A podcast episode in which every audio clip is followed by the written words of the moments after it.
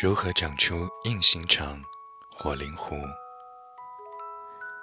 时常被人问如何做到断舍离。小一些的时候不明白为什么朋友会越走越远，大一点了，发现比这更棘手、更难熬的是，恋人的心意已变，自己却迟迟无法释怀。他会不停地找他人征询。你说为什么他要辜负我？你说。我是不是付出了好多？闻者只能够频频点头说：“对对对，你都对。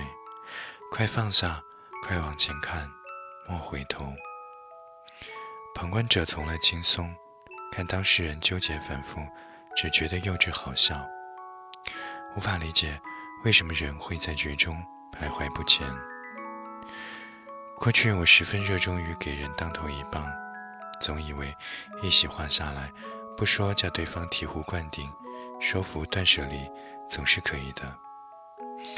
渐渐却发现，当你遇到一个纠结的人时，嘴巴是没有用的，你只需要有一双好耳朵，静静听着即可。因为道理对方其实都懂，只是心肠不够硬，又或者还没有心硬的那一刻。要怎么心硬起来呢？我第一次辞职，从新公司面试出来，收到 offer 哭了。我给我妈妈发了一条很长的信息，大意是新公司给我开了很高的薪水，发展空间也很大，但前领导对我非常好。我辞职很对不起他，我很内疚。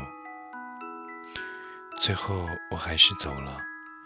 走后许久，我依然耿耿于怀。做噩梦，梦见前公司因此倒闭，惊出了一身汗。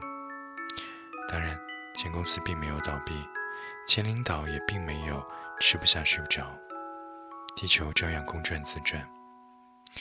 我这才意识到一个很残酷的现实：其实我并没有自己想象的那么的重要。咽不下心肠的很大一个原因是，人往往会高估自己，高估自己的价值。高估自己的付出，高估自己在对方心里的位置。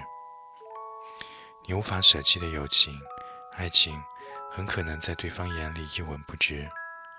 所以说到底，都是虚妄。独角戏演了半天，却发现观众心不在焉，那还演得下去吗？我后来就学乖了，我从不认为自己对任何人或任何组织是举足轻重。非我不可的。如果他们真是我，我会非常的开心，并将在共处时期回报以最大的热情。但我接受凡事都有曲终人散时。渐行渐远的朋友和恋人，试图劝我留下的前公司，我相信并祝福他们会找到比我更合适且优秀的人。我还观察到另外一种现象。人在底气不足时，心肠往往硬不起来。我听说过几段在我看来有一些离奇的婚姻：丈夫在外面有了女朋友，妻子心知肚明，不但不气恼，还百般争取想生二胎。我和朋友们诧异，这是会在二十一世纪发生的事儿吗？但这样的事儿确确实实的发生着。而且妻子受过高等教育，并非旧社会的裹脚婆娘。倒也不是没有人劝解，但做妻子的叹了一口气，苦中殊途同归。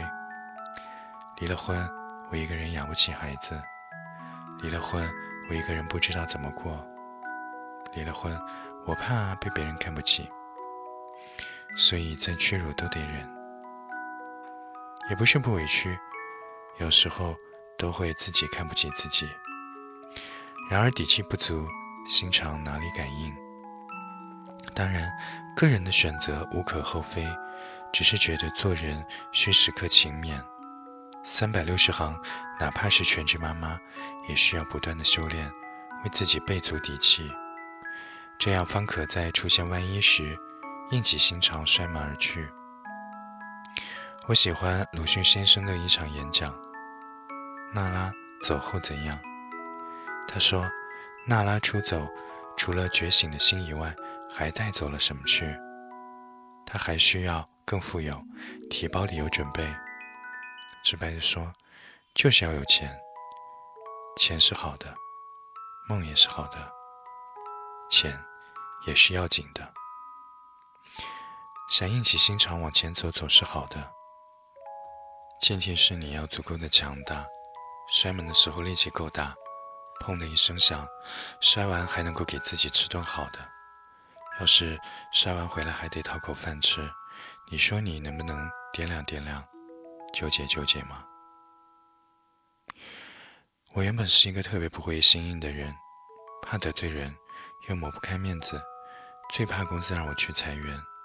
明明对方工作出了大纰漏，但我支支吾吾，好像我才是犯错的那个人。你能想象一个上班总是迟到、早退，工作没有一项能够完成的下属，理直气壮地跟我要求加薪，还拍起了桌子，而我脱口而出“你辛苦了”的诡异画面吗？没有天生的硬心肠，都是慢慢的修炼出来的。从前我觉得温柔待人总没错，渐渐意识到，人除了要有温柔的心，还要有坚强的盔甲和能够冲锋陷阵的长枪利剑。当你想要需要去保护什么的时候，你就必须杀死他的天敌，才能保护好他。想做一个温柔的人，对吗？那你要学习。怎么硬起心肠？